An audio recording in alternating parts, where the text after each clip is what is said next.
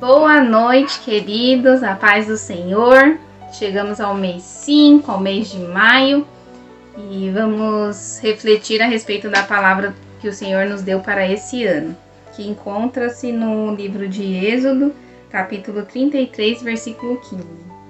Então disse-lhe: se a tua presença não for conosco, não nos faça subir daqui. É o que Moisés clama ao Senhor, e pede ao Senhor.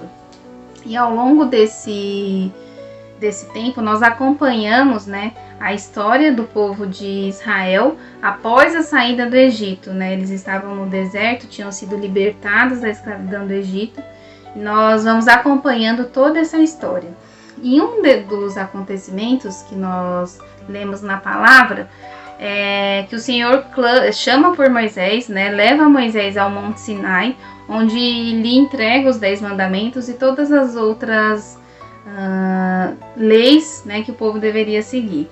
E durante esse tempo em que Moisés estava no Monte Sinai, o povo vai ficando impaciente, Moisés ficou no monte durante 40 dias e o povo acredita que Moisés não irá mais voltar e recorre a Arão, que tinha também ficado responsável pelo povo na ausência de Moisés.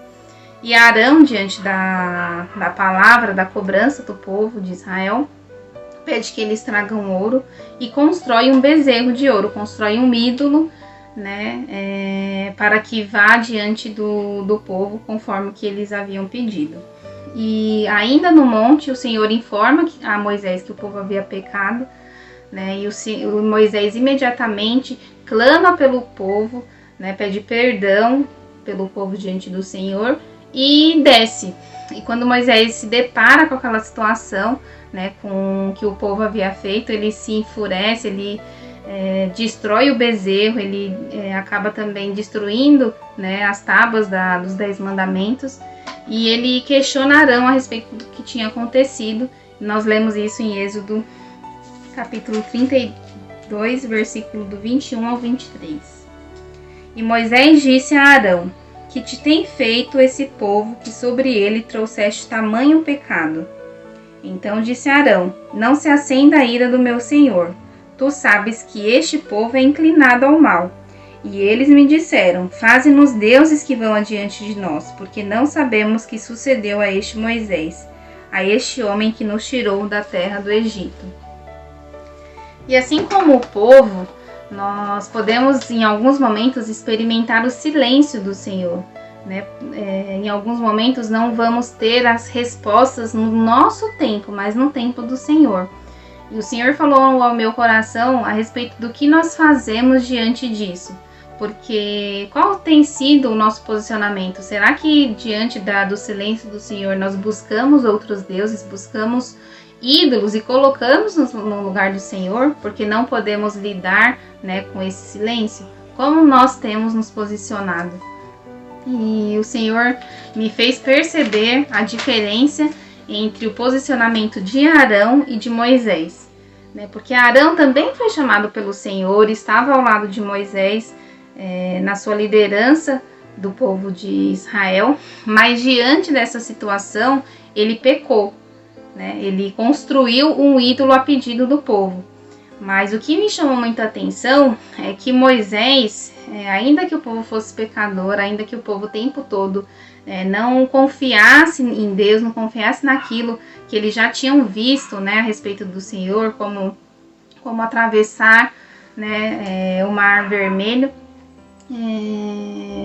nós podemos de repente pecar contra o Senhor, mas Moisés intercedia pelo povo, ele clamava, ele pedia perdão, e como nós lemos em Êxodo 33, ele disse ao Senhor: não nos mande ir, se o Senhor não for conosco, não nos deixe ir sem a tua presença.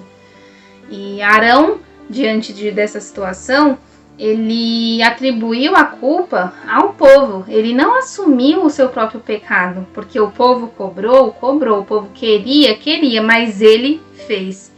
Então, como nós temos nos posicionado diante do nosso próprio pecado? Será que, como Arão, nós jogamos a culpa para o povo? Porque fulano fez isso, aí eu agi assim. O ciclano falou aquilo, por isso eu respondi. Mas e nós? O que nós decidimos fazer? Qual tem sido a nossa atitude? O que nós temos escolhido. Então, diante do nosso próprio pecado, nós sejamos como Moisés, que sim, assume o seu pecado, assume o que fez que desagradou ao Senhor e busca por graça, clama pela misericórdia do Senhor, porque o pecado ele nos afasta de Deus. Então, se a gente sempre jogar a culpa para os outros, a gente vai se distanciar, porque nós não assumimos aquilo que fizemos de errado. E somente o Senhor, somente o Espírito Santo pode transformar as nossas atitudes, pode tirar o pecado da nossa vida, né? Nós vamos errar, nós vamos pecar, vamos, mas a grande diferença é se nós estamos jogando a culpa para os outros ou se nós estamos assumindo e clamando e pedindo perdão ao Senhor. Então, que ao longo de todo o nosso ano, que ao longo de todo o nosso mês, nós possamos ser como Moisés, que possamos assumir os nossos pecados, assumir o que fazemos que desagradou ao Senhor e clamar por misericórdia, clamar por perdão para nós e para as pessoas que estão ao nosso redor.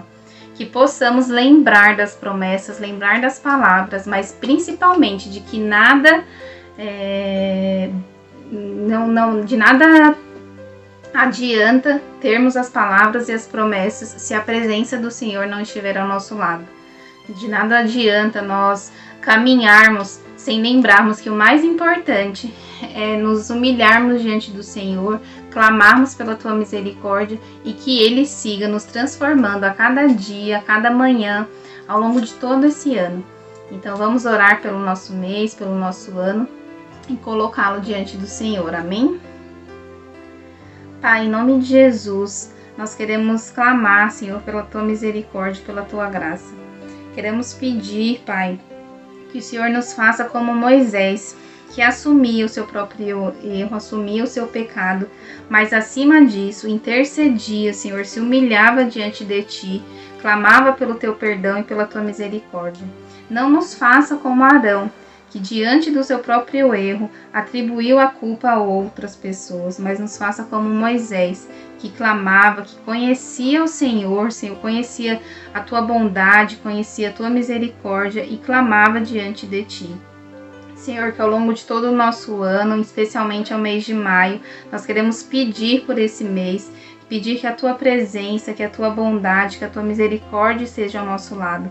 Que a cada atitude, que a cada passo que nós demos, nós possamos recordar que de nada basta, Senhor, as promessas e as palavras, se a Tua presença não estiver ao nosso lado. Então tira, Senhor, da nossa vida o pecado, nos faça, Senhor, ser transformados através do Espírito Santo, deixando, Senhor, de fora os nossos pecados e as nossas falhas e clamando, Senhor, pela Tua misericórdia.